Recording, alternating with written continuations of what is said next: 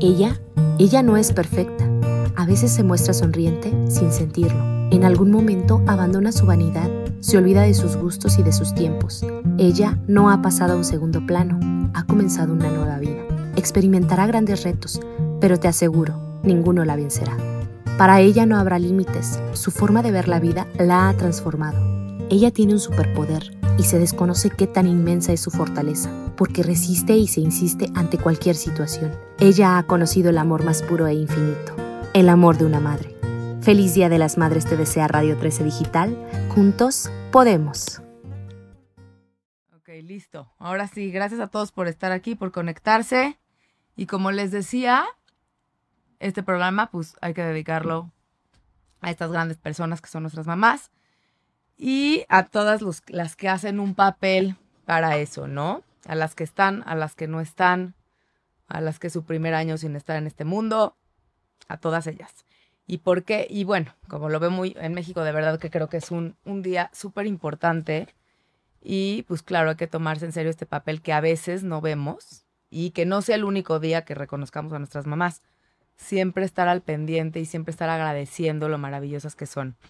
Oigan, bueno, porque les quería decir, y da la casualidad que mañana es la luna nueva en Tauro. Y acuérdense que la luna es el lado emocional que tenemos las personas en nuestra carta, pero también es cómo vemos a nuestras mamás, también es el lado de cómo vemos el lado maternal, cómo lo pues cómo lo tenemos, a lo mejor lo buscamos de una manera y lo tenemos de la otra, y también tiene que ver con eso la luna.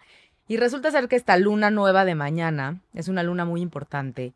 No es cualquier luna nueva porque es la que comienza con la época de eclipses. Acuérdense, los eclipses son momentos que sí, que si caen cerca de nuestra carta, sí van a cambiar, sí van a cambiar, este, van a cambiar nuestras vidas porque la luna tapa el sol y hay cierta oscuridad.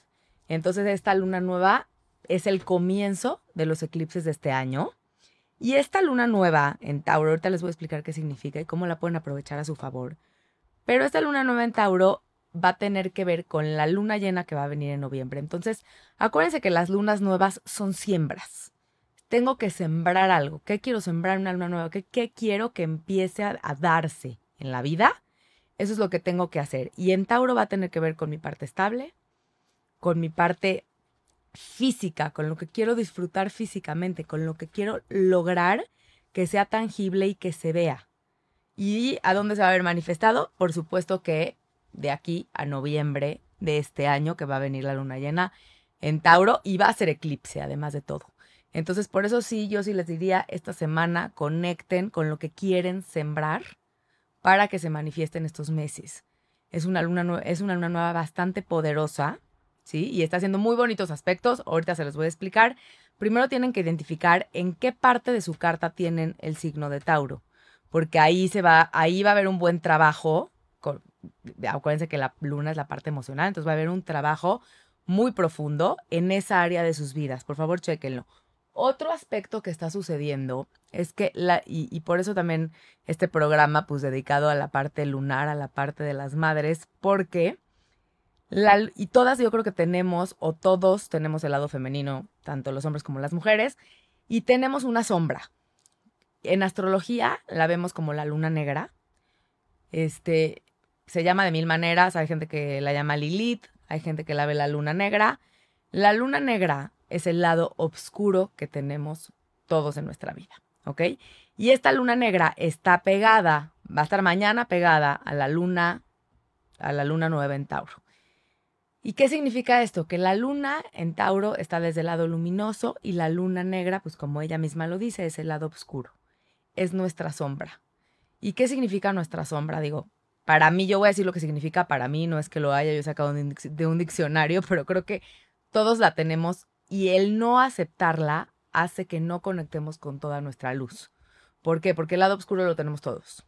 Entonces, la luna negra del cielo de mañana también va a estar en Tauro. Entonces es este lado oscuro que también tenemos como seres humanos. Tienen que checar en dónde está su luna negra y en qué signo está la luna negra para poder comprender lo que les voy a decir. Voy a decir una por una cuál es el miedo de cada signo y cuál es, y cuál es como la meta para poder desarrollarse de una mejor manera. Pero lo primero es aceptarlo.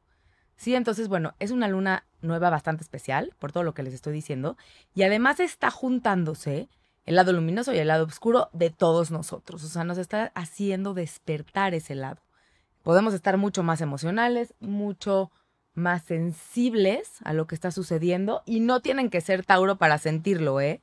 Acuérdense que el signo de Tauro todos lo tenemos en la carta en alguna de las áreas de vida. ¿Ok? Entonces, bueno, la luna negra en cada signo, la voy a ir diciendo, tienen que checar en cuál, en dónde nacieron. Hay gente que la ve, hay astrólogos que lo ven como un asteroide, también tiene que ver con esta parte como de rebeldía, tiene que ver con esta parte, como les digo, oscura que tenemos en nuestro corazón. Entonces, si su luna negra o Lilith, como le llamen, está en Aries de nacimiento, va a tener que ver su miedo con esta parte de no, de no lograr, de no progresar, ¿sí? Y hay una sombra de sentir que, que, puedo, que puedo ser menos que los demás, ¿sí? Y que puedo ser no visto. Entonces, aceptar, aceptar mi luna negra es bien importante, ¿ok? En la parte de Tauro, ¿cuál es el miedo y la oscuridad de los Tauro? De los que tenemos la luna negra en Tauro, no nada más que somos Tauro, no tiene nada que ver con su signo, pueden tener la luna negra en cualquier otro lado, tiene que ver con el tema de sentir que valemos por lo que tenemos. Tienen que tener cuidado con eso. Quitarse el miedo de valer por lo que tienen. O sea, aquí la meta sería darse cuenta por lo que sí pueden valer y salir mucho de la zona de confort, que esa sería la luna negra en Tauro. La luna negra en Géminis tiene que ver con, tienen miedo a la aceptación, hay una sombra de sentir que no me aceptan, ¿sí? Y el punto aquí sería conectar con esta parte de, de aceptarse uno mismo y de poder comunicar con seguridad, ¿sí? Y, y, si mi, y que no me importe lo que otros piensen de mí, eso le pasa mucho a las lunas negras en Géminis, que no importe lo que los demás piensen de mí. La luna negra en cáncer, acuérdense que es un signo súper familiar, súper maternal, entonces aquí el reto, o sea, el miedo es la aceptación, es perder la aceptación de los demás, y el reto sería conectar con esta parte de contención sin necesitar de alguien, aprenderme a contener yo, aprender a contener a los demás. Acuérdense que cuando nosotros estamos buscando algo y lo hacemos por los demás, me estoy beneficiando yo. ¿Sí? Entonces eso les diría yo a las, lunas negras en cáncer. Las de Leo, ¿qué tienen miedo las lunas negras en Leo? De no ser vistos, no ser reconocidos. Y su, y su meta sí sería ser menos egoístas, y conectar un poquito con que todo el mundo puede brillar y no nada más ustedes, ¿sí? Este, la luna negra en Libra hay un tema importante en donde les da miedo sentirse solos.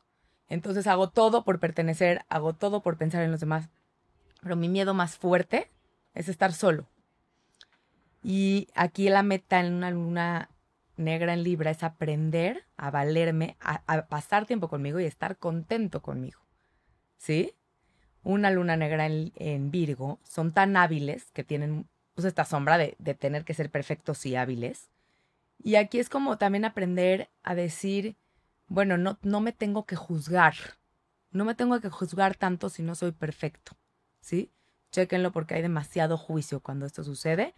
Eh, la luna negra en, ya dije Libra, escorpión. La luna negra en escorpión tienen miedo como, o sea, su, sombra fuertísima es como la muerte y el renacimiento, porque es a lo que están acostumbrados a vivir.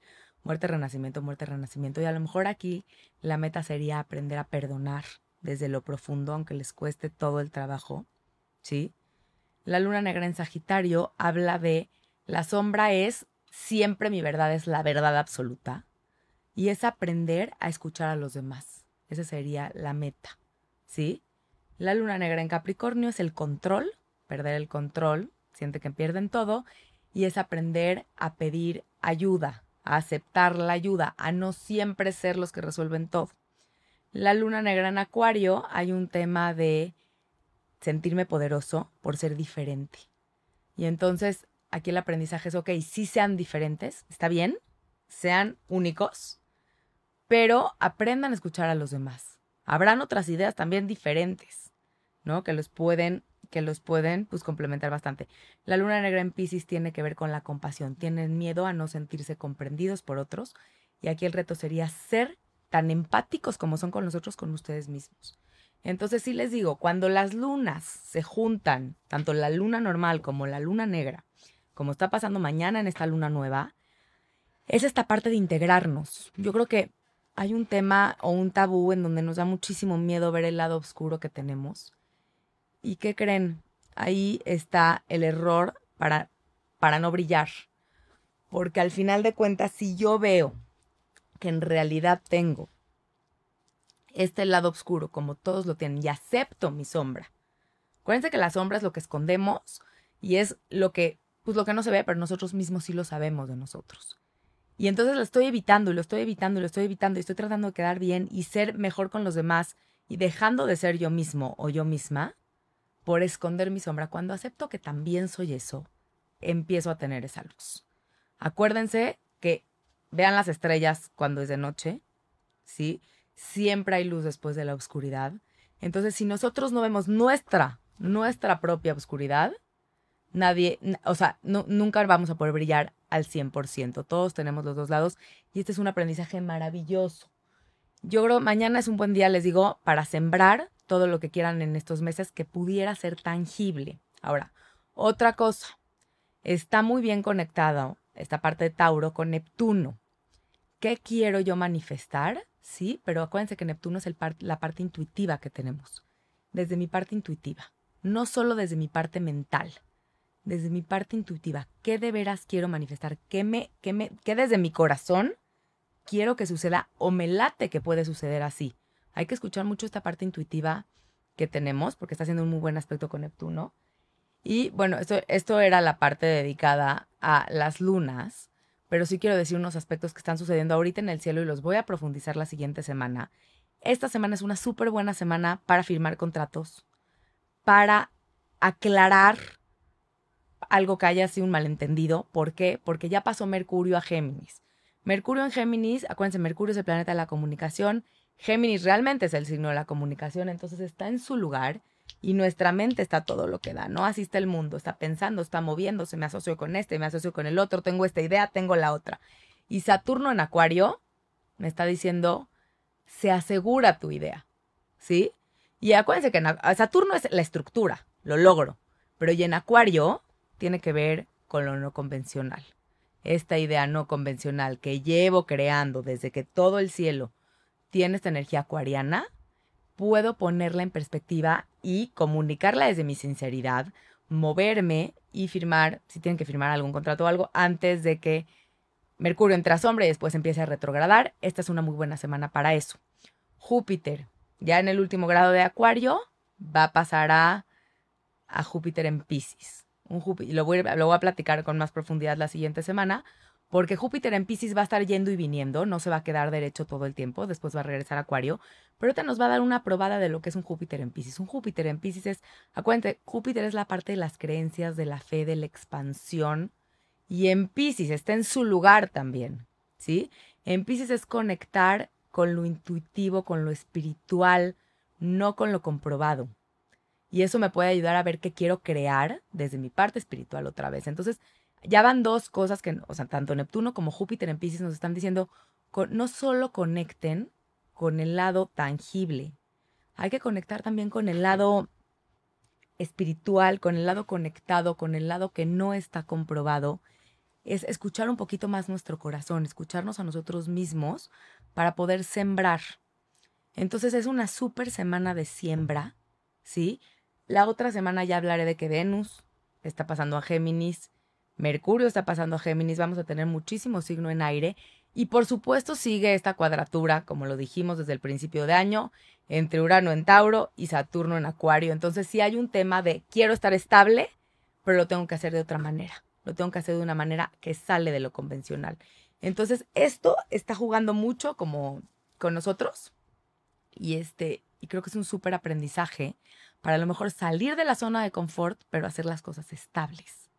¿Sí? Ese sería como el aprendizaje de en este momento cómo está el cielo en un resumen chiquitito. La verdad sí quería hablar de las lunas Ya un programa dedicado a las lunas, en cada quien sabe dónde tiene su luna. Acuérdense que a veces la luna nos caracteriza más que el sol. Y muchas veces sucede que hay, híjole, yo no siento que soy este signo, pero resulta que te sientes muy identificado con el signo de tu luna. Sobre todo mucho se ven las mujeres o depende en qué área de la carta está la luna. Si la luna está en la casa 1 es lo que más estamos manifestando, lo que más estamos haciendo que se vea. Entonces chequen dónde están sus lunas porque es tan importante como el sol, que el sol es el signo del zodiaco, les recuerdo. Entonces, tan importante qué luna tengo como qué sol tengo y qué ascendente tengo. Entonces, las lunas es el lado femenino, es el lado emocional, es cómo manejo mis emociones y es como veo a mi mamá. Entonces, vean el programa de las lunas, ahí está en mi hija, en, mi hija Live y en las redes de Radio 13 y en las mías. Véanlo para que vean qué significa tener la luna en cada signo. Y claro que si tienen dudas, pues nos pueden escribir y pueden dar sus comentarios y consejos para estos programas. Y la luna es cómo ven a su mamá, acuérdense. Entonces muchas veces yo tengo una luna en Pisces y tengo a lo mejor una mamá muy compasiva o tengo una luna en Acuario y tengo una mamá muy liberal, ¿no? Y quisiera que hubiera más contención, ¿no? Voy a dar un resumen chiquitito, solo porque sí es el 10 de mayo y sí me gustaría que vieran, pero vean el programa de las lunas porque está mucho más detallado. Si tengo una luna en Aries, puede ser que vea una mamá muy asertiva, muy impulsiva, menos conectada con el lado emocional. Una luna en Tauro veo una mamá más estable, que me da cierta estabilidad cuando está presente. Una luna en Géminis una mamá que quiere que me expresa su amor a través de la comunicación. Una luna en cáncer veo una mamá que sí me expresa el amor desde la contención, porque acuérdense que la luna en su mejor lugar está en cáncer. Este, una luna en Leo, mi mamá necesita el reconocimiento, ¿sí? Y me lo expresa desde ahí el amor. Una luna en Virgo es una, es una luna un poquito que bloquea el lado emocional, entonces podría haber una mamá un poquito fría, pero a fin de cuentas esa es su manera de darme amor, desde su orden, desde su perfección, ¿sí? Una luna en Libra habla de una mamá equilibrada, armónica, que no quiere pleitos. Una luna en escorpión es una mamá que a lo mejor esconde sus emociones, pero es súper apasionada y súper entregada, ¿sí? Una luna en Sagitario, una mamá que quiere su verdad, su verdad y me la quiere expresar y a través de la experiencia podemos vivir el amor, ¿sí? Una luna en Capricornio, una mamá que le cuesta mucho conectar con el lado emocional porque quiere controlar sus emociones, pero a través de eso expresa el amor también. Una luna en Acuario es una mamá un poquito más desapegada porque lo hace desde la razón, ¿sí? Y desde ideas diferentes. Y una luna en Pisces a lo mejor es una mamá con demasiada contención y compasión que me quiere estar salvando constantemente. Ni una luna está mal ni bien, son las lunas que nos tocan y como almas decidimos en qué instante nacer y es lo que necesitamos, ¿no? Y no se olviden que como almas escogemos a las mamás que tenemos. Entonces más perfectas no pueden ser y más perfecta no puede ser para nuestra evolución. Les agradezco muchísimo a todos los que se conectaron, sus comentarios maravillosos, los estoy viendo todos. Y nos vemos el próximo lunes para seguir hablando de los aspectos del cielo. Yo soy Olga Yamus, esto es Universo Astral. Véanlo aquí en mi red y en Radio 13 Digital. Les mando un fuerte abrazo. Escucha Radio 13. Escucha Radio 13.